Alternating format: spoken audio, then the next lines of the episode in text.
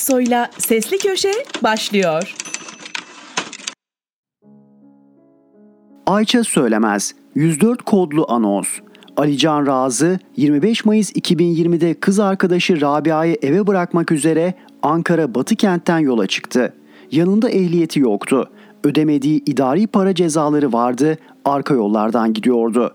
Ama polis çevirmesine yakalandı. Uygulama noktasında durmayınca iki polis Alican'ı takip etti.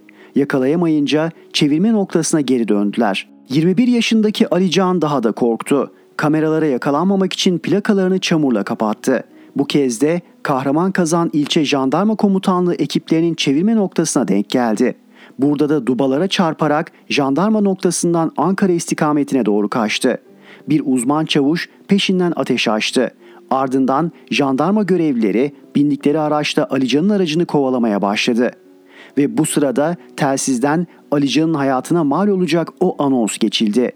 Şüpheli araç plakası yazdıracağım. Diğer istasyonlarımızda bölgelerinde uyarıda bulunsunlar. Nokta nokta aracın ön plakaları çamurla kaplanmış. 104 gerçekleştirerek seyir halindeymiş ayrıca. Nokta nokta ilçesinde meslektaşlarımızın dur ihtarına uymamış araç. Üzerinde önemli duyarlı duralım. Ankara Emniyet Müdürlüğü telsiz kaydı dökümünden. Polis neden alt tarafı ehliyetsiz bir sürücünün üzerinde önemli durmak ister derseniz şu nedenle. Geçilen 104 kodlu anons şüpheli sürücünün silahlı eyleme karıştığı anlamına geliyor. Avukat Derviş Emre Aydın olayın devamını şöyle anlattı. Jandarma kontrol noktasından geçen Alican'ın aracını takibe başladığında telsizden 104 kodlu anonsu geçiyor. Bu anons silahlı eyleme karışmış şüpheli demek. Anons polis telsizlerinden de tekrarlandığı için dosyaya giriyor. Telsiz kaydı emniyetten ancak bu anonsu ilk olarak Alican'ı takibe başlayan jandarmalar geçiyor. Anonsu duyan kontrol noktasındaki polisler de silahlı çatışma ihtimaline karşı önlem alıyor, yolu kamyonla kapatıp atış pozisyonu alıyorlar. Aralarında bir de uzun namlulu silah taşıyan eğitimli bir özel harekat polisi var. Ve önlerindeki ilk polis kontrol noktasında Alican'a ateş açılıyor. Aracı yolun kenar kısımlarındaki bariyer ve ağaçlara sonra da Ankara şehir giriş kapısına çarparak duruyor. Alican ve kız arkadaşını araçtan sağlık ekipleri çıkardı. Otopside başından tek kurşunla vurulduğu anlaşıldı. Ehliyetsiz yakalanmaktan korktuğu için kaçan Alican kaldırıldığı hastanede hayatını kaybetti. 10 güvenlik görevlisine bilinçli taksirle ölüme ve yaralanmaya neden olma suçlamasıyla dava açıldı. Hepsi de ifadelerinde havaya ve aracın tekerlerine ateş ettiklerini söyledi. Avukat Aydın ise her şeyin o anonsla başladığını söyledi. Jandarma 104 kodlu anonsla sahte ihbar yapınca polis de o ihbara göre önlem almış oldu. Anonsu duyan polis amiri hazırlıklı olun diyor. Hepsi atış pozisyonu alıyor. Alican ve peşindeki jandarma aracı polis kontrol noktasına yaklaştığında jandarma bu kez de havaya ateş açıp yavaşlıyor. Dolayısıyla polis kontrol noktasından sadece Alican'ın aracı görülüyor ve silah sesleri duyuluyor. Polisler de kendilerine ateş açıldığını sanıyor ve karşılık veriyor. Jandarma yavaşlıyor çünkü kendisine karşıdan ateş açılacağını biliyor. Ateş açıp yavaşlayarak Alican'ı polise hedef olarak bırakıyorlar. Duruşmada da bunları dile getirdik ve jandarma personelinin tutuklanmasını istedik. Jandarma görevlileri tehlikeli olabilir diyerek böyle anons geçtiklerini söylediler. Tutuklanmadılar. Tehlikeyi nasıl sezdikleri belirsiz. Net olan Alican'ın bırakın ateş açmasını silahının dahi bulunmadığı. İkinci tuhaflık balistik incelemede ölümcül atışın hangi silahtan çıktığının tespit edilememesi. Mermi kovanlarının gönderildiği adli tıp kurumu da eşleştirme yapılamayacağını söyledi. Yani Ali Can'ı kimin öldürdüğü tespit edilemedi. Avukatları balistik değerlendirme için bilirkişi talebinde bulunacak ancak bu tür davalarda maktulü vuran belirlenmediğinde mahkumiyet çıkmadığı malumunuz. Ali Can'ın annesi yaşlı ve hasta olduğundan beyanda bulunamadı. Önceki hafta görülen ilk duruşmaya katılamadı, dava devam ediyor. Ayça söylemez.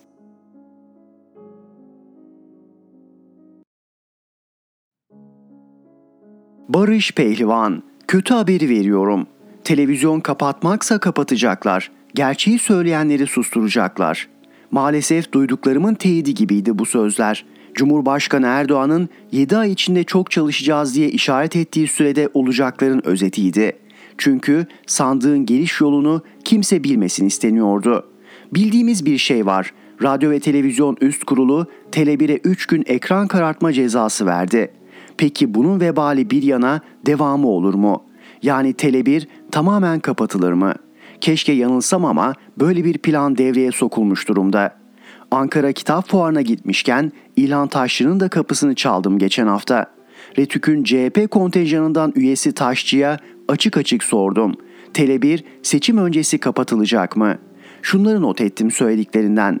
Mümkün değil diyebilmeyi çok isterdim. Ancak bugüne kadar verilen kararlara bakınca bunu deme olanağımız yok.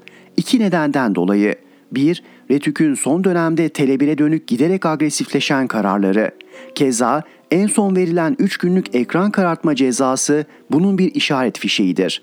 İkincisi ise önümüzde Türkiye'nin geleceğinin ve cumhuriyet değerlerinin oylanacağı bir seçim var. Sarayla iktidar Retük, basın ilan kurumu gibi kurumlar aracılığıyla eleştirel medyada bugüne kadar olduğundan çok daha büyük sessizliği ve suskunluğu özellikle bu seçim sürecinde hedefliyor.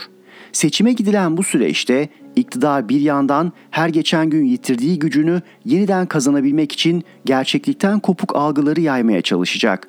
Öte yandan da başta ana muhalefet partisi CHP olmak üzere muhalefet partilerinin çöken ekonomiden dış politikaya kadar pek çok konudaki çözüm önerilerinin halk tarafından duyulmasını istemeyecek. Muhalefetin sesinin toplum tarafından duyulmaması yani bilinmemesi için ekran karartmaksa karartacaklar, televizyon kapatmaksa kapatacaklar, gerçekleri söyleyenleri susturacaklar. Benim kaygım bu. Çünkü devlet olanaklarıyla fonlanan ve beslenen medyanın toplumda karşılığının yani inandırıcılığın olmadığını en iyi iktidar biliyor.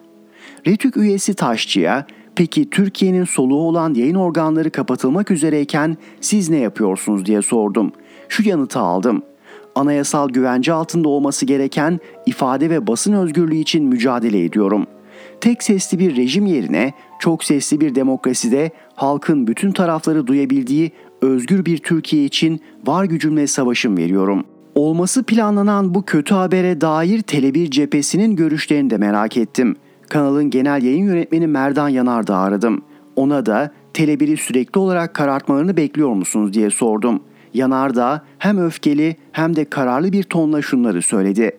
Evet, yapıp yapamayacakları ayrı bir bahis ama niyetleri lisansı iptal etmek. Öyle anlaşılıyor. Çünkü Retük iktidarın bir baskı ve sansür aygıtı gibi çalışıyor. İşlevi bu. Özel bir kin ve düşmanlıkla hareket edildiğini görüyoruz. Özellikle kurum başkanı Ebu Bekir Şahin, Tele1'e karşı özel ve kişiselleştirilmiş bir düşmanlık içinde. Onu olan bitenden her zaman sorumlu tutacağız. Göreceğiz nasıl davranacağını. İktidardan, AKP'den talimat aldıklarını düşünüyorum. Bu suçtur. Kendilerini mahkeme yerine koyarak anayasal bir suç işliyorlar. Kaynağını anayasadan almayan bir yetki kullanıyorlar. Hukuk önünde bunun hesabını soracağız. Hakkımızı yedirmeyeceğiz. İki elimiz yakalarında olacak. Bu bilinsin. Merdan Yanardağ ancak dedi ve ekledi. Tele1'i kapatıp kapatamayacakları biraz da toplumsal ve demokratik tepkiye bağlı. Mücadele edeceğiz. Bu nedenle hangi elimde olursa olsunlar bütün demokratik güçleri, kuruluşları, çevreleri özetle hak ve özgürlüklerden yana olan herkesi bu karartma ve kapatma girişimine karşı koymaya, Tele1 ile dayanışmaya çağırıyorum. Zira Tele1'i kapatmak Türkiye'yi karartmak demektir. Arkasından diğer bağımsız kanallar yani Halk TV, KRT gibi medya kuruluşları gelecektir. Amaçları o karanlıkta bir iş çevirmek, seçmen iradesini bir kez daha çalmaya çalışmaktır. Çünkü Tele1'in ve bağımsız medya kuruluşlarının olduğu bir ortamda bunu yapamayacaklarını geçen yerel seçimlerde gördüler.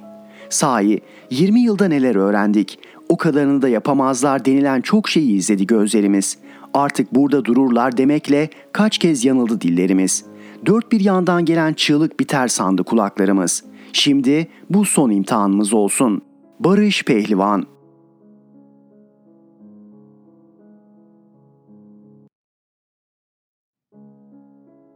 Barış arkadaş, bu karar çocuklarımızı aç bırakır. TV100'de katıldığım programları izleyenler bilirler. Fırsat buldukça çocuklarımızın yetersiz beslenmesine bağlı olarak artan bodurluk riskini gündeme getiririm. Zira çocuklarımızın karşı karşıya kaldığı bu sorun toplumsal sağlığımız açısından da ciddi bir tehlike haline geldi. Yapılan tüm araştırmalar ülkemizde 5 yaşından küçük çocukların %9,5'unda, en yoksul %20'lik kesimdeki 5 yaş altı çocukların ise %18,3'ünde bodurluk görüldüğünü ortaya koyuyor. Konunun uzmanları özellikle yoksul mahallelerde yaşayan birçok çocukta yetersiz beslenmeye bağlı olarak gelişim bozukluğu ve öğrenim güçlüğü sorununun baş gösterdiğini ifade ediyor. Bu soruna kafa yoran kurumlardan biri olan Eğitim Sen Genel Başkanı Necla Kurul, sorunun çözümü için palyatif de olsa bir öneride bulunmuştu. Kurul, beslenme yetersizliğiyle karşı karşıya kalan öğrencilerimiz için okul yemeği programı başlatılmalıdır diyerek bakanlığa çağrı yapmıştı. AKP'li Milli Eğitim Bakanlığı Eğitim Sen'in bu çağrısına sessiz kaldı. İnsanın içinden keşke sadece sessiz kalsalardı demek geçiyor. Neden mi? Telefonun birkaç gündür susmuyor. İstanbul'un dört bir yanından arayan okul kantini işletmecileri feryat figan ediyor. Kentte bulunan 3063 devlet okulunun 2650'sinde bulunan kantinleri işleten esnaflar, Milli Eğitim Bakanlığı'na bağlı ilçe müdürlüklerinin aldığı karar yüzünden batacaklarını ve yine bu karar yüzünden çocukların okullarda aç kalacağını söylüyor. Devlet okullarının kantinlerini işleten esnaflar, ilçe milli eğitim müdürlüklerinin hükümetin uyguladığı kira zam oranını bile hiçe sayarak fahiş uygulamalar içine girdiğini belirtiyor. İstanbul Anadolu yakasında bulunan okul kantinini işleten bir esnaf şunu söylüyor. Biz okul kantinlerini beşer yıllık sözleşmelerle işletiyoruz. 5 yılda bir okulun niteliğine bakılarak sözleşme yenileniyor. Öğrenci sayısı, okulun vasfı gibi kriterlere bakılarak normal kira artışları yapılıyor. Ancak şu günlerde hepimiz şoka uğradık. İstanbul'daki devlet okullarının kantinlerini işletenlerden astronomik rakamlar isteniyor. Başka bir kantin işletmecisi de şunları söylüyor. Örneğin Hacı Mustafa Tarman Anadolu Lisesi'nin kantin kirası 6650 TL'den 25000 TL'ye, Fenerbahçe Anadolu Lisesi'nin kantin kirası 9000 TL'den 23000 TL'ye, Bahçeli Evler Bülent Ecevit Ortaokulu'nun kantin kirası 6500 TL'den 15250 TL'ye çıkarılmıştır. İstanbul'un her yerinde buna benzer fahiş kira artışları söz konusu. Hiçbir kantinci esnafı bu kiraları ödeyemez. Birçok arkadaşımız kantinleri kapatır. Bir kantinci esnafı ise farklı bir noktaya dikkat çekiyor. Biz Kadıköy'de bir tostu 15 TL'ye, bir ayranı 7 TL'ye satıyoruz. Fiyatları artırmamız da öyle kolay değil. Epey bir prosedürü var. Bağcılar'da, Küçükçekmece'de, Esenler'de bu fiyatlar daha da aşağıda. Oradaki çocuklar bu fiyatları bile çok buluyor. Şimdi kira artışını karşılamak için ürünlere zam yapılsa beslenme çantaları zaten boş olan çocuklar bu kez hiçbir şey alamayacak. Çocuklar aç kalacak. Evet, çocuklar aç kalacak. Bu sözün üzerine başka bir söze gerek var mı? Barış Yarkadaş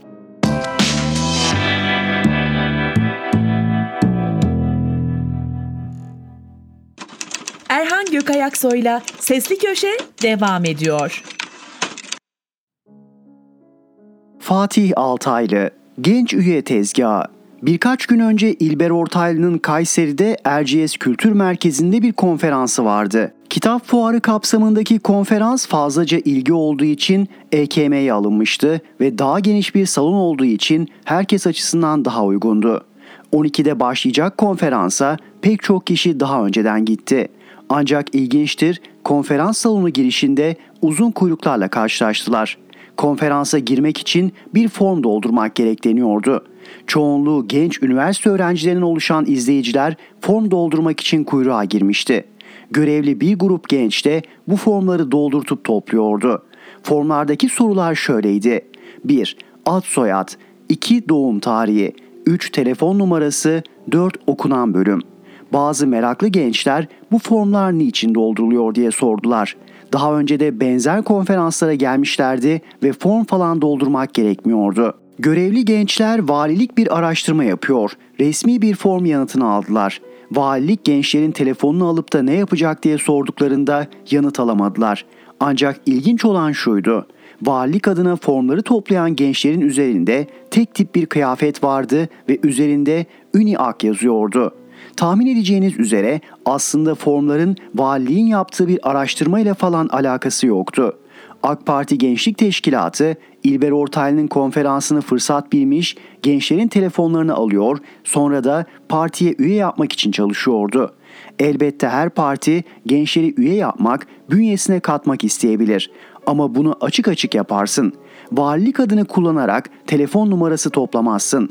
Telefon numarasını kaptıran bir genci yarın arayıp sizi AK Parti'ye üye kaydetmek istiyoruz diyecekleri aşikar. Bu gencin Türkiye'nin bugünkü ortamında hayır istemiyorum kardeşim demesi kolay değil. Üniversiteyle sıkıntı yaşayacağını, yurtta yer bulamayacağını, yurttan atılacağını, hatta başına daha da beter işlerin gelebileceğini düşünerek kendisini baskı altında hissedebilir. İstemeye istemeye bu üyelik talebine boyun eğebilir. Valiliğin haberi yoktur tahmin ediyorum. Varsa da nasıl izah edeceklerini merak ediyorum. Polisin scooter çaresizliği. Scooter terörüyle ilgili dünkü yazım üzerine bir trafik polisi okurumdan mail geldi. O da kanunsuzluktan yakınmış. Şöyle diyor.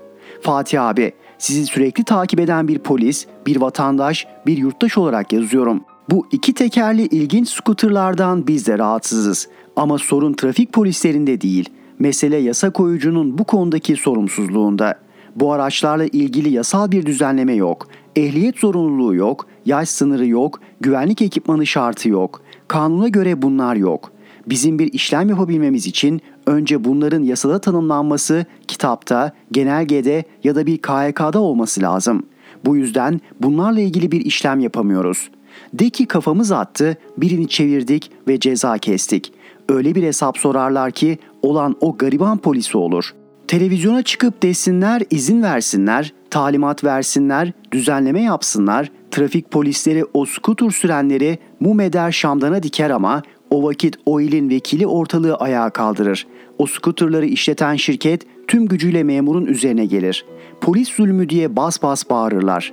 Yani polis öyle kafasına göre kanun uyguluyorum diye ceza yazamaz. Hiçbir şey olmasa ceza yazılan vatandaş adliyeye gider, kanunda yeri yok, kafasına göre bana ceza yazdı der, ceza iptal olur, mahkeme mahkeme gezersin. Yani bu işin son noktası o sözde dediğin trafik polisleri. Polis memuru haklı mı? Haklı. Ben yine de bu skuturları kimin getirip kimin işlettiğini merak ediyorum. Çok torpili olmasa bu kadar kolay yürütemezlerdi bu işi. Var bunun arkasında bir şey, kesin var. Cumhuriyet eşittir TOG olmamalı. Meşhur yerli otomobilimiz TOG'un Gemlik fabrikası 29 Ekim'de yapılacak bir törenle seri üretime başlayacak ve hayırlısıyla ilk araçlar üretim bandından çıkacak. Muhtemelen o gün açılış sırasında Cumhurbaşkanı'na da bir TOG hediye edilecek. Gerek TOG'daki gelişmeleri gerekse fabrikanın inşaatı ile ilgili en kapsamlı yazıları daha önce yazdım. Fabrika inşaatını ilk gezen ve tek gezen gazeteciyim. Hayırlı uğurlu olur inşallah. Keşke CHP Genel Başkanı Kemal Kılıçdaroğlu da açılışa gitseydi. Sonuç olarak bu fabrika iktidarın babasının malı değil. Davetli olsam ben giderdim. Severim sanayi tesislerini görmeyi. Hele hele konu otomotiv ve otomobilse. Daha önce de dediğim gibi fabrika üretime geçti ama ilk üretimler tip 10'a için çıkacak ve en azından Mart ayına kadar satılacak tek bir otomobil bile olmayacak. Sonrasında ise Tesla'nın uyguladığı yöntemle satışına başlanacağı söyleniyor. Zaten ilk yıl 5-6 bin araç ancak satılır. Sonrası Allah kerim. Beni rahatsız edense şu. Keşke bu açılış 28 Ekim veya 30 Ekim günü olsaydı. Cumhuriyetin ilan edilişinin 100. yılına girerken bir otomobil fabrikasının açılışına indirgenmesi ve kutlamanın bir otomobil fabrikası ekseninde yapılmasını doğru bulmuyorum. Anadolu'dan sonra yerli ilk otomobil markamızın ilk üretimini yapması elbette önemli. Ama koskoca bir cumhuriyetin kuruluş yıl dönümünün bir otomobil fabrikası açılışıyla denkleştirilmesi cumhuriyete yapılan bir haksızlık. Ama buna da şaşırmıyorum. AK Partili Mahir Ünal'ın Cumhuriyet'le ilgili sözlerinden sonra bu kadarına bile şükrediyor insan. Çocuk olmadan kadın kadın değil midir? Yine utanç verici sözler işitiyor, yine utanç verici olaylara tanık oluyoruz.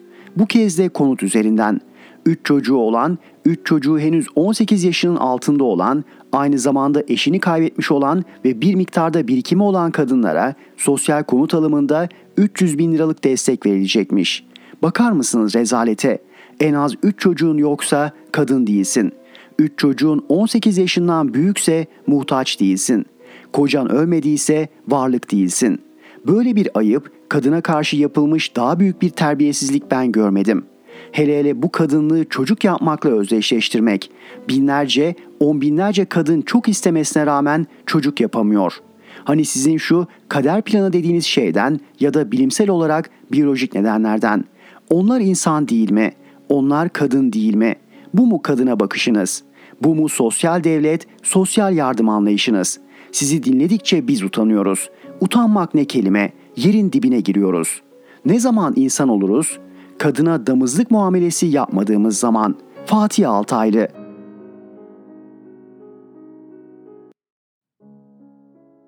Mehmet Tezkan PKK'nın 5-10 çocuğu, Türklerin bir çocuğu. Erdoğan CHP'den kopan Mehmet Ali Çelebi'ye AKP rozeti takarken sormuştu. Senin çocuk kaç tane? Acil parantez, küçük bilgi notu. İnsanlar eşya gibi taneyle ifade edilmez. Beş tane sandalye denir ama beş tane erkek, beş tane kadın, beş tane çocuk denmez. Erdoğan ve onun gibi konuşmak isteyen AKP'liler diyor ama. Acil parantez bu kadar. Çelebi yanıt veriyor. Bir tane efendim. Ve Erdoğan'dan tarihe geçecek açıklama. Çocuk çok önemli. Bak PKK'nın 5 tane, 10 tane, 15 tane var. Herkes biliyor ki terör örgütlerinde evlilik olmaz. Herkes biliyor ki teröristler çocuk yapmaz. Herkes biliyor ki PKK'da kadınla erkeğin yakınlaşması bile suç. Cinsel ilişkiye girmeleri ölüm fermanı. Erdoğan bilmiyor mu? O da biliyor. O halde bu sözü Kürtler için mi söyledi? PKK diyerek Kürtleri mi kastetti soruları yanıt aradı durdu. Genel kanı Kürtler için söylediği yönündeydi. Geçen hafta Halk TV ekranında Kürtlere değil HDP'lileri kastettiğini söyledim. Çünkü Erdoğan'a göre HDP eşittir PKK. Bunu da gizlemiyor zaten. Her vesileyle açık açık söylüyor. Erdoğan'ın bu açıklaması AKP MKYK üyesi Diyarbakırlı Abdurrahman Kurt'a soruldu. Rudav haber sitesine verdiği demeçte aynen şunu söyledi. Biz bunu daha önce de konuşmuştuk. Meselenin arka planını da bildiğimden PKK'dan kastı yanlış bir bilgilendirme ile ilgili. PKK'nın çocukları yok biliyorsunuz. Dolayısıyla Kürtlerle ilgili de zaten bize de söylüyor. Kaç çocuğunuz var, niye az çocuk yapıyorsunuz diye soruyor. Kürt olduğumuzu biliyor, bana bizzat sordu. Abdurrahman kaç çocuğun var demiştir yani. Bizzat yaşadığım için biliyorum. Veyahut burada Şale Hemo en fazla çocuğu olan AK Partili Kürttür. Herhalde bölgeyi incelediğiniz zaman en fazla Kürtlerden çocuğu olanlar AK Partililerdir. Dolayısıyla bunu Kürtlere söylemiş olması mümkün değil. Bu muhtemelen güvenlik bürokrasisinin PKK'nın çocuk yaptığına ilişkin bir yanlış ifadesi olmuştur. O gözden geçirilmeli. Yoksa bölge halkına karşı tam tersine teşvik ediyor, bize Kürt milletvekillerinin hepsine soruyor. Kaç çocuğunuz var? Az olana kızıyor ama Allah'tan bizim o konuda en azından sınırları aşmış durumdayız. Biz biraz da yanlış anlamışız. 3 demişler, biz 13 anlamışız. O yolda ilerliyoruz. Anlaşılan o ki Erdoğan'ın sözünü tevil etmeye, çevirmeye çabalamış. Çalışmış ama aynı zamanda devletin kimlerin elinde olduğunu, Erdoğan'ın kimlerin sözünü dinlediğini, devletin nasıl yönetildiğini kulaktan dolma bilgilerle, dedikodularla kararlar alındığında ifşa etmiş oldu. Güvenlik bürokrasisi dediği kimler? Bölgede görev yapan vali, kaymakam, emniyet müdürü, jandarma komutanı, MİT temsilcisi vesaire. Başkentte görev yapan amirleri, savunma bakanı, İçişleri Bakanı, Genelkurmay Başkanı, Emniyet Genel Müdürü, MİT müsteşarı vesaire. Sizce PKK'ların dağlarda 5, 10, 15 çocuk yaptığını Erdoğan'ın kulağına hangisi fısıldamıştır?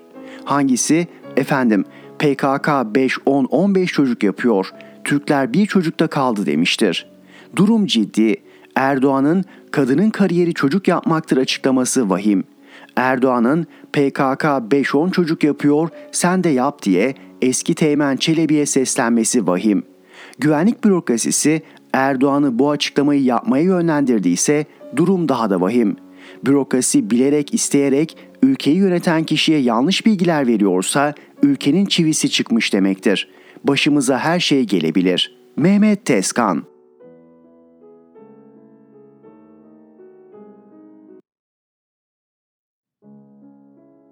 Murat Ağırel, milletin sırtına bindiler. Şu bir gerçek Türkiye'de artık tarım bitti. Tarımı köylüyü bilerek isteyerek Turgut Özal döneminden başlayarak planlı bir şekilde ABD ve büyük şirketlerin isteğiyle yok ettiler. Tekrar tekrar bunu anlatmalıyız. Bıkmadan, usanmadan söylemeli bu işin sorumlusunu hangi ideoloji, hangi siyasi parti, hangi fikir görürse herkese ifşa etmeliyiz. Tarım bitirildiği için kentlerimiz milyonlarca göç sebebiyle bugün bile perişan halde. Altyapılarımız yetersiz, yeşil alanlarımız kalmadı. Trafik keşmekeş, hastaneler yetersiz, her şey pahalı. İşte bu bitişi organize etmek için kurulan bir kurum var. Tarım ve Kırsal Kalkınmayı Destekleme Kurumu. Bakmayın kalkınma, destekleme gibi süslü püslü laflara. Sayıştay raporundan anlatayım. Bu kurumun gerçekleştirdiği bir İPART projesi var. Bu proje kapsamında köylüye verilen hibe miktarı 8,5 milyar TL. Tamamlanan proje sayısı 19.759. Peki İPART nedir? Avrupa Birliği tarafından aday ve potansiyel aday ülkelere destek olmak amacıyla oluşturulan katılım öncesi yardım aracının kırsal kalkınma bileşeni. İPART, kağıt üstünde Avrupa Birliği'nin ortak tarım politikası, kırsal kalkınma politikası ve ilgili politikaların uygulanması ve yönetimi için uyum hazırlıklarını ve bu kapsamda politika geliştirilmesini desteklemeyi amaçlıyor. Halbuki amaç köylüyü denetim altında tutmak, Avrupa'nın isteği dışında bir gelişme ve üretim faaliyetine girmemesini sağlamak. Bağımlı köylü yaratmak. Sayıştay bu kurumu denetlemiş ve denetleme neticesinde ilginç verilere ulaşmış. Denizli ve Afyonkarahisar illerinde zanaatkarlık ve katma değerli ürünler ürettiği belirtilen ve dokumacılık, taş işleme, cam eşya üretimi alanında faaliyet gösteren işletmelerden bir kısmını gidip yerinde görmüş. Meğer köylüye dokuma tezgahlarına hibe edilsin diye verilen raporlar Denizli Organize Sanayi Bölgesi'ndeki fabrika sahiplerine verilmiş. Yani el sanatları küçük üreticiler filan değil. Amaç kağıt üstünde hem o kırsal bölgede öteden beri üretilen ve toplumun kültürel mirası olma niteliğiyle önem arz eden ve o bölgeyle özdeş hatta belki bu yönüyle çoğunlukla coğrafi işarete konu ürünlerin yok olmasını önlemekti. Kuruma sorulmuş haliyle ne yapıyorsunuz siz diye. Kurumsa cevabında üretimi çeşitlendirmek ve istihdam yaratmak istiyoruz demiş. Sayıştay ise bu cevaba katılmamış. Verilen destekle kurulmuş tesis ve o tesiste yapılan üretim arasında en küçük bir benzerlik bulmak ya da illiyet bağı kurmak mümkün değildir. Aynı tespitleri başka bir işletmeye giderek çeşitlendirmiş. Yine Denizli ve Afyonkarahisar illerinde taş işleme alanında rastgele işletmeler incelenmiş. Yapılan incelemede ocaktan gelmiş tonlarca ağırlığındaki büyük mermer ve traverten blokların kesilerek bunların inşaatlarda yer ve duvar kaplaması olarak kullanılan mermer ve traverten plakalara dönüştürüldüğü görülmüş. Hatta bilgisayarlı hassas kesim cihazı CNC takım tezgahlarında başta geometrik tasarımlar olmak üzere pek çoğu yurt dışından alınan villa ya da otel inşaatlarına özel siparişler için çalışıldığı anlaşılmış. Nerede köylü, nerede emeğiyle geçinen tezgahtar kadınlar. Tabi Sayıştay'a bu yetmemiş. Başka bir işletme daha incelenmiş. Denizli'de cam eşyalığında faaliyet gösteren işletmede de karşılaşılmış web sayfası ya da katalogları bulunmayan firmanın belli bir ürün çalışmadığı ve fakat sipariş usulü çalışarak 16 bin çeşit ürüne ilişkin siparişleri karşıladığı belirlenmiş. 16 bin çeşit. Hala hazırda üretilen ürünlerin şarap kadehi, viski şişesi, vazo tarzındaki ürünler olduğu görülmüş. Firmanın ham maddeden üretim yapmadığı, üretilmiş cam eşya üzerinde kesme, rodaj, marka basımı ve en nihayet parlatma gibi işlemler yaptığı, müşteri profili incelendiğinde ise Paşa Bahçe'nin de aralarında olduğu büyük markalara fason üretim gerçekleştirdiği anlaşılmış. Bildiğiniz endüstriyel üretim yani. Haliyle Avrupa Birliği'nden alınan fon asıl amaçlanan yerlerde kullanılmamış. Kırsal kalkınmayı desteklemek ülküsünde olan kurumun durduğu yerde maliyeti bile köylüye yük aslında. Faaliyetine devam eden 42 il koordinatörlüğünün tamamıyla merkez teşkilatı kiralık binalarda hizmet veriyor. Buralar için ödenen yıllık kira tutarı toplam 16 milyon lira ve bu koordinatörlüklerde çalışan kişi sayısı 2558 kişi. Yahu pes. Bunun da tabii ki köylüyle üretimle alakası olmayan bir nedeni var. Çünkü burası sınavsız atama yapılarak kamu görevlisi yapma kurumuna dönüşmüş. Kısmi zamanlı uzmanların özel bilgi ve uzmanlığa ihtiyaç duyulan işlerde çalıştırılması öngörülmüşken, mevzuatıyla öngörülen vasıfları taşımayan kişilerin kısmi zamanlı uzman olarak çalıştırıldığı belirlenmiş. Geçici olması gereken bu çalıştırmaların süreklilik arz eden bir istihdam biçimine dönüştürüldüğü tespit edilmiş. Dahası var.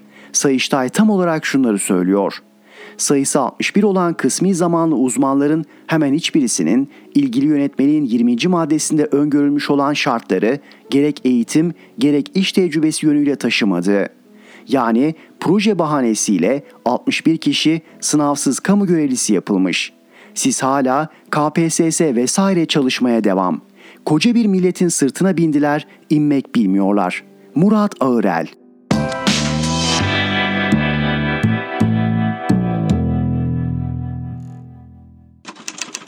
Erhan Gökayaksoy'la Sesli Köşe devam ediyor. Müyesser Yıldız Patriye İngiltere'de sıra dışı protokol. CHP Genel Başkanı Kemal Kılıçdaroğlu'nun 9-13 Ekim tarihleri arasında ABD'ye yaptığı zamansız ve anlamsız ziyaret hala tartışılıyor. Bu ziyaretle ilgili üzerinde durulan konulardan birisi Washington Büyükelçiliğimize gidip gitmediği oldu. Bizzat Erdoğan CHP heyeti Amerika'ya gitti, büyükelçimizle görüşmedi dedi. Erdoğan'ın bu iddiasına cevap veren CHP Grup Başkan Vekili Özgür Özel, heyetin büyükelçilik önündeki fotoğrafını da göstererek şunları söyledi. Bakıyor fotoğrafta büyükelçi yok. Ben bunu söyleyeyim iki ihtimal var. Büyükelçi ile 35 dakika biz oturduk.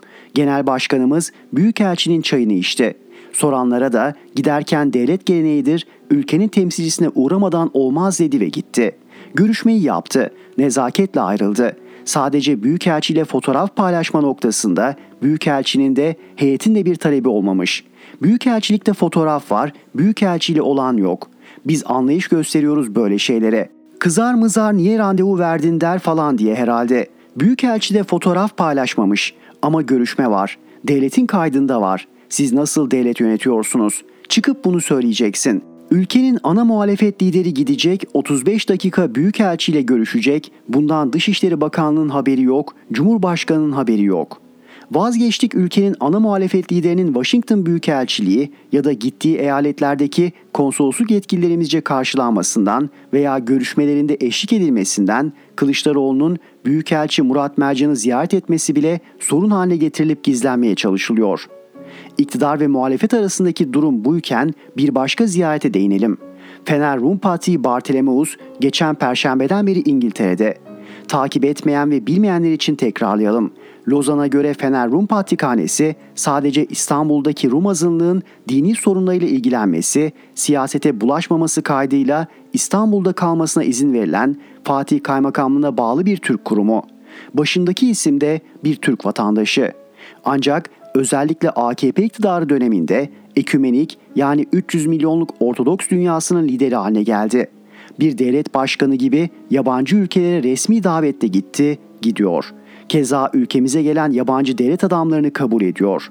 Nitekim Erdoğan da 2017'de mesela Patrik yurt dışına çıkmak istese Lozan'a göre Fatih Kaymakamlığı'nın müsaadesiyle çıkabilirdi. Ama biz bunu bile bir kenara koyduk, patriklik makamı farklıdır dedik, önünü açtık sözleriyle bu gidişatın sebebini itiraf etti. Bartolomeos'un İngiltere gezisine dönersek tümüyle Fener Rum Patrikhanesi'nin hazırladığı kalabalık bir papa heyetiyle gerçekleştirilen ekümenik unvanlı bu resmi program kapsamında düzenlenecek çeşitli dini toplantı ve ayinlere örneğin Türkiye düşmanlığıyla bilinen Rum Kilisesi yetkilileri de katılacak.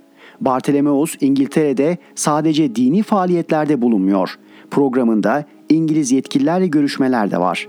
Dahası yarın beraberindeki küçük bir heyetle Buckingham Sarayı'nda Kral 3. Charles tarafından kabul edilecek. Örneğin Erdoğan'ın yeni Kral Charles'la görüşme ihtimali bile söz konusu değilken Patrick Bartolomeos'un Buckingham'da ağırlanması bile başlı başına önemli. Ama asıl bir başka ayrıntıya dikkat çekmek istiyoruz. Patrick ve heyeti Perşembe günü Londra Heathrow Havaalanı'nda Yunanistan'ın Londra Büyükelçisi Ioannis Raptakis tarafından karşılandı. Tüm yurt dışı gezilerinde Bartolomeos'un Yunan diplomatlar ve yetkililer tarafından karşılanması sıradan bir olay haline geldi. Çünkü epeydir Türk kurumu olmaktan çıkıp Yunan kurumuna dönüşmüş durumda. Dikkat çekici kısım şu. Bartolomeos'u karşılayanlar arasında Londra Büyükelçiliği müsteşarımız da vardı. Londra Büyükelçiliğimiz kendi kendisine böyle bir inisiyatif kullanamayacağına göre besbelli ki Dışişleri Bakanlığı'ndan bir talimat gitti. Bunun anlam ve önemi ne derseniz yukarıda da belirttik. Bartolomeus Londra'ya da ekümenik unvanı ile gitti. Lozan kapsamında yeri belli olan bir Türk vatandaşının Büyükelçilik Müsteşarı tarafından karşılanması, Fener Rum Patrikhanesi'nin bu yeni konumunun Türkiye Cumhuriyeti Devleti nezdinde de artık eni konu kabullenilmesi yani ülkemizde ikinci başkanlığa olur verilmesidir. Takip ettiğimiz kadarıyla Bartolomeos ne bugüne kadarki yurt dışı gezilerinde ne de geçen yıl 23 Ekim 3 Kasım tarihleri arasında ekümenik unvanı ve resmi davetle ABD'ye gidip Beyaz Saray'da ağırlandığında havaalanında büyükelçilik yetkililerimiz tarafından karşılandı. Sadece bir sabah Washington Büyükelçimiz Murat Mercan tarafından onuruna verilen bir kahvaltıda ağırlandı ve Mercan Kılıçdaroğlu'nun ziyaretinde olanın aksine bu kahvaltının görüntülerini paylaştı. Bartolomeos'un İngiltere programında bugün Londra Büyükelçimiz Ümit Yalçın'ı ziyarette var. Ama hemen ardından Yunanistan'ın Londra Büyükelçisi'nin onuruna düzenleyeceği özel bir akşam yemeğine katılacak. Acaba biz mi yanlış anlıyoruz diye Londra Büyükelçiliği Müsteşarı'nın Bartolomeos'u karşılamasını sorduk soruşturduk. Dışişlerini bilen herkes bunun sıra dışı bir protokol olduğunu belirtti. Bartolomeos Biden görüşmesinde ruhban okulunun yeniden açılması için Türkiye'ye baskı yapılması konusunun ele alındığını, keza Bartolomeos'un o ziyareti sırasında Ayasofya'nın camiye çevrilmesini eleştirdiğini hatırlatıp Kral Charles'la olası görüşmesine gelelim. Malum Yunanların İzmir'i işgalinde rol alan ve Yunan kasabı olarak bilinen Prens Andrew, Kral Charles'ın dedesi. Yunanistan'ın Osmanlı'ya karşı kanlı isyanının 200. yıl dönümü münasebetiyle geçen yıl Atina'da düzenlenen törenlere İngiltere adına o zaman prens olan Charles'ın katıldığını ve Batı medeniyetinin kaynağı Yunanistan'dır deyip 200 yıl önce 1821 yılında Osmanlı'ya baş kaldıran Yunanistan'ın cesaretinden ilham alınması gerektiğini söylediğini de hatırlatalım. Kral Charles Bartolomeos görüşmesinde nelerin gündeme gelebileceği konusunda fikir vermesi açısından son bir not. Bartolomeos'un Londra heyetinde yine Türkiye Cumhuriyeti vatandaşı olmasına karşın Türkiye karşıtı faaliyetleriyle tanınan son olarak İzmir'in kurtuluşu yıl dönümünde işgal sırasında Yunan askerlerini karşılayıp Türkleri öldürmenin görev olduğunu bildiren İzmir metropoliti Hristostomos'u şehit ilan eden, hemen ardından Rum lider Nikos Anastasiadis'in katıldığı bir toplantıda Türk askeri için işgalci diyen ABD Rum Ortodoks Kilisesi Başpiskoposu Elfidoforos Lambriniadis de var.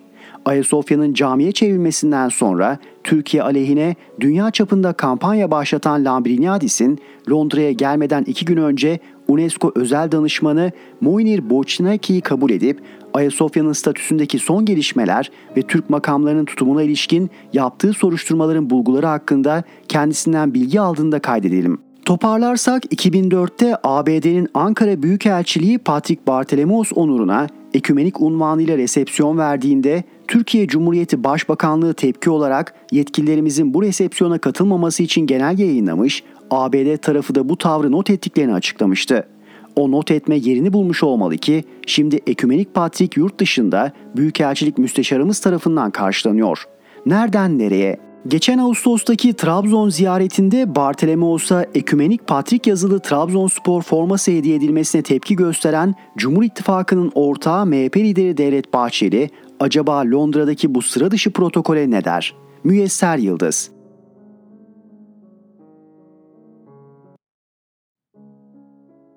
Orhan Uğuroğlu, Allah'a şükür davet edilmedim. 20 yıldır özgür medyaya ve özgür gazetecilere kapıları kapalı olan Başbakanlık, Cumhurbaşkanlığı ve AKP Allah'ıma şükürler olsun ki davet edilmedim. AKP Genel Başkanı Recep Tayyip Erdoğan'ın 28 Ekim Cuma günü açıklayacağı Türkiye Yüzyılı programına bildiğim kadarıyla şu gazeteciler davetti. Nevşin Mengü, İsmail Saymaz, Doğan Şentürk, Özlem Gürses, Çağlar Cilara, İsmail Küçükkaya, Fatih Portakal, Taha Akyol, Deniz Zeyrek, Akif Beki, Yavuz Oğhan, İlker Karagöz, Çiğdem Toker. İsmail Küçükkaya, İyi Parti lideri Meral Akşener'e şöyle sordu. Biz siyasilere belirli mesafelerde gazetecileriz. Bizlere akreditasyon uygulanıyordu. Bana da bir telefon geldi. Hükümete yakın gazetecilerin dışında uzun zamandır ilk kez davet aldık. Biz ne yapalım sizce? Önce İsmail Küçükkaya kardeşime diyorum ki ne yapmanız gerektiğini Akşener'e sorman hiç yakışık almadı. Şöyle sormalıydın. Bu daveti nasıl değerlendiriyorsunuz? İyi Parti lideri Akşener bu soruya şöyle yanıt verdi. Bence katılın ama bence ilginç olanı şu.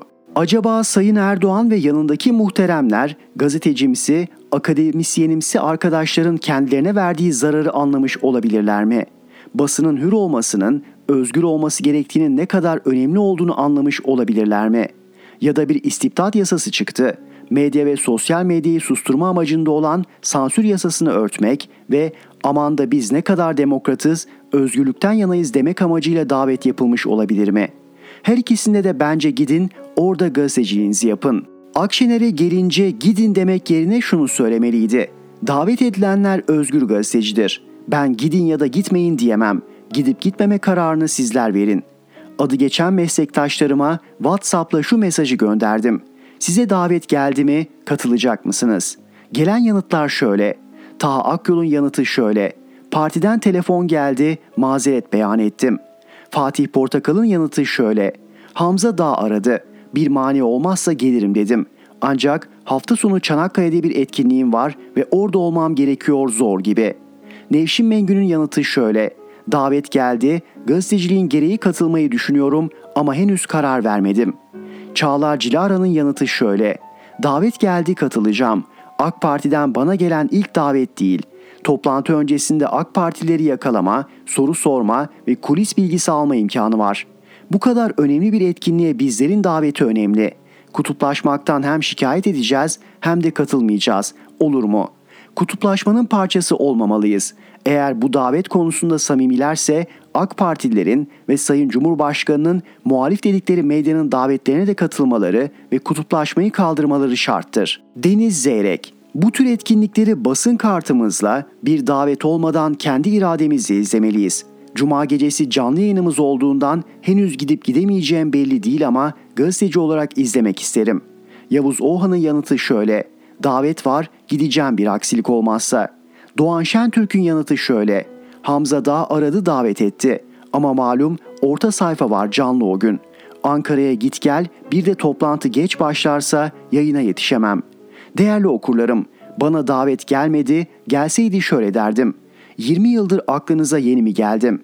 Davete kesinlikle katılmaz, AKP zihniyetine dolgu malzemesi olmazdım. Katılacak meslektaşlarımın görüşlerine elbette saygı duyuyorum. Ama Cumhurbaşkanı hakaretten anında gözaltına alınıp yıldırım hızıyla tutuklanan gazeteciler varken, Retük özgür medyayı sustururken, özel ve kamu bankalarının reklamları yandaş medyaya yağdırılırken, Cumhurbaşkanının uçağına yandaş gazeteciler çağrılırken, yazılı basın üzerinde ağır baskı varken, anayasal hak olan ifade ve medya özgürlüğü sansür yasasıyla gasp edilirken, Recep Tayyip Erdoğan özgür gazetecileri ağır cümlelerle eleştirirken 2023'te yapılacak seçimleri kaybedeceğini anlayan AKP'nin bir grup özgür gazeteciyi davet etmesi sahteciliktir, aldatmacadır. Çağırdığı gazeteciler üzerinden özgür medyaya saygılıyız algısı yaratmaktır. Özgür gazetecilerin yıllardır olmazsa olmaz talebi şudur. Basın kartı basın meslek örgütleri tarafından verilmelidir. Yarım asra aşkın süredir basın kartı taşıyan bir gazeteci olarak Cumhurbaşkanlığı İletişim Başkanlığı'na akredite olmak için iki kez başvurdum, kabul edilmedim. Kamu Denetçiliği Kurumu'na şikayet ettim, sonuç alamadım.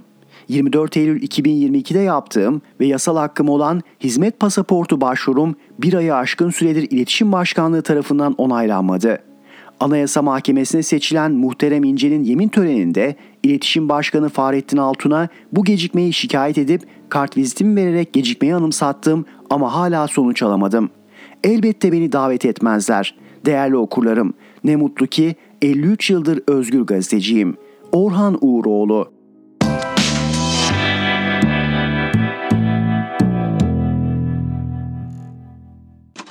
Erhan Gökayaksoy'la Sesli Köşe devam ediyor.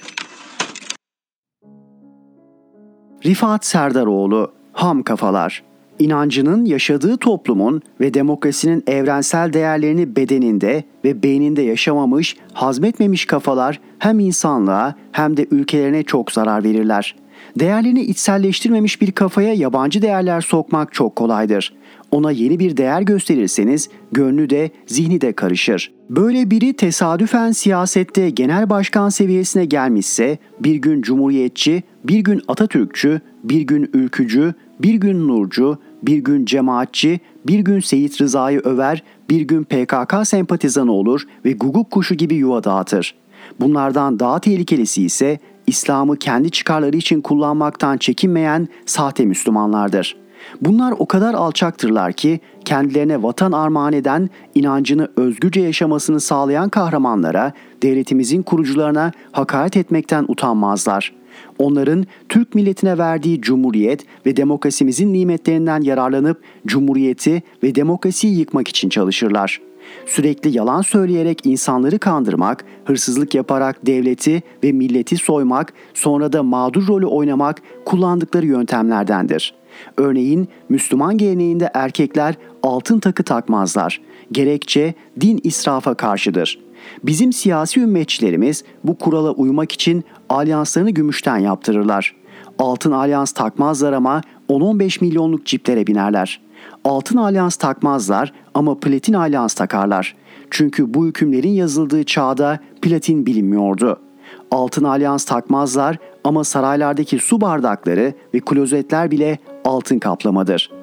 Siyasal ümmetçilerin bu davranışları toplumda değerlerin yozlaşmasına, giderek de yok olmasına sebep olur. Bu durumda yozlaşmaya ve çürümeye kadar gider. Bizler Atatürk'ün kuvvacıları olan doğru partiler olarak Cumhuriyetimize ve kuruluş değerlerimize, Türklüğümüze ve inancımıza bağlıyız. Siyaseti ülke hizmeti olarak görür ve öyle çalışırız. Türk milletinden sakladığımız hiçbir şey olmaz, olamaz. Kafamız net, programımız açık ve kaynakları bellidir. Tüm toplumu birleştirmek, kucaklamak amacımızdır. Anayasamızın ilk altı maddesini kafasına ve gönlüne sığdırmış, Atatürk ilke ve değerimlerine saygılı ve bağlı, demokratik standartlarımızı gelişmiş ülkeler seviyesine çıkarmayı amaçlayan herkesle birlikte olacağız. Not 1. 1 Kasım 2022 tarihine kadar yazılara ara vereceğiz. Gündem çok yoğun. Bu hafta iki kongre, iki televizyon programı, 29 Ekim törenleri var. 1 Kasım'da görüşmek üzere. Not 2. Doğru Parti İzmir İl Kongresi'ne tüm İzmirli kuvvacıları bekliyoruz. Yeşilyurt Mustafa Necati Kültür Merkezi, Karabağlar. Rifat Serdaroğlu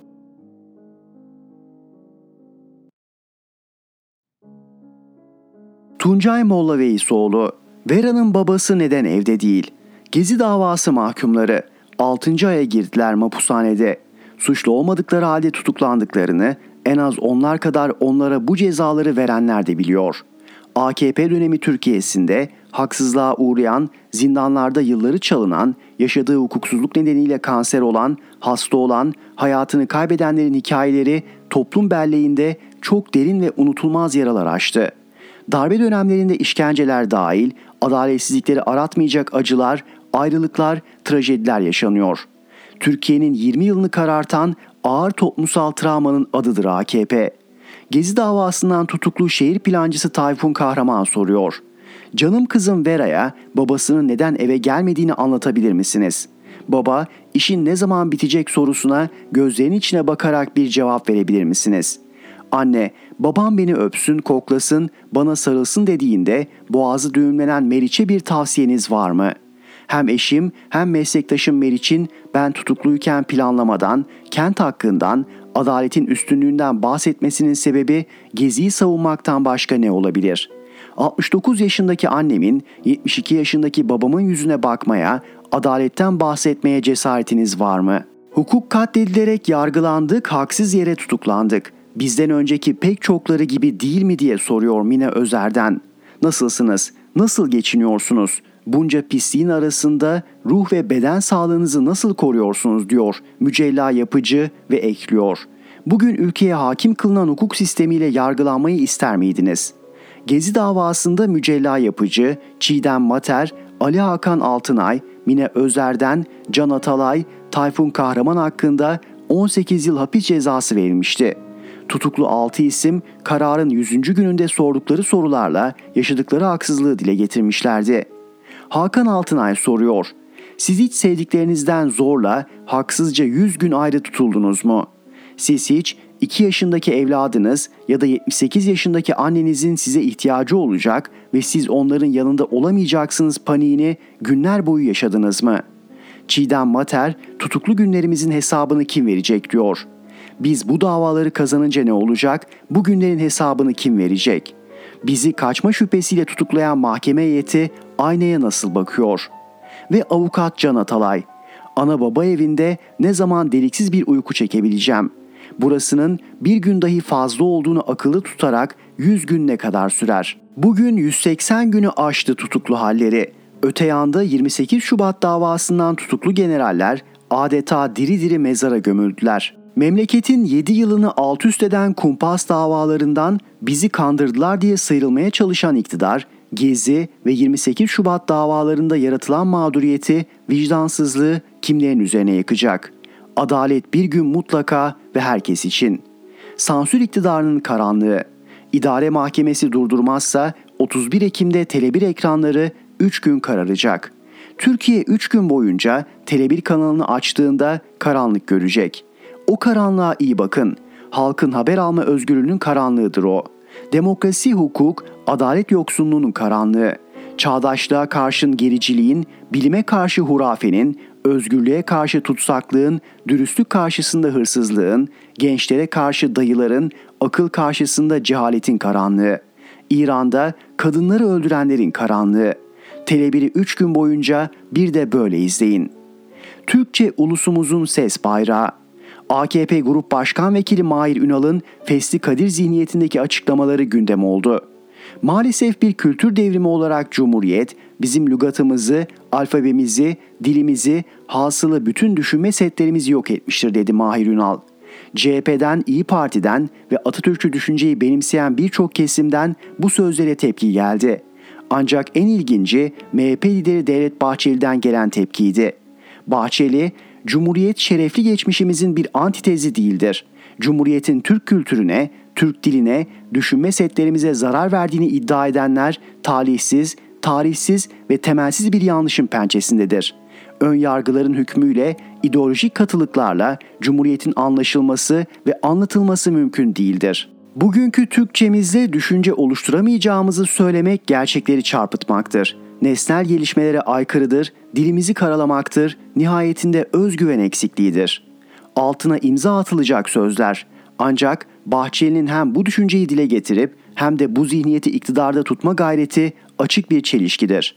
Ortalama zekada herkes biliyor. Mahir Ünal'ın sözleri siyasal İslamcı azınlık iktidarının aynasıdır. Türkiye'yi kendilerini Türk olarak görmeyen, Türk diline, Türk ulusuna yabancı, gerici kadrolar yönetiyor. Her defasında biz diye ayırdıkları kitlenin Türk ulusuyla bağ olmadığı görülüyor. Peki Devlet Bahçeli neden bu iktidarı destekliyor? Tuncay Molla Veysoğlu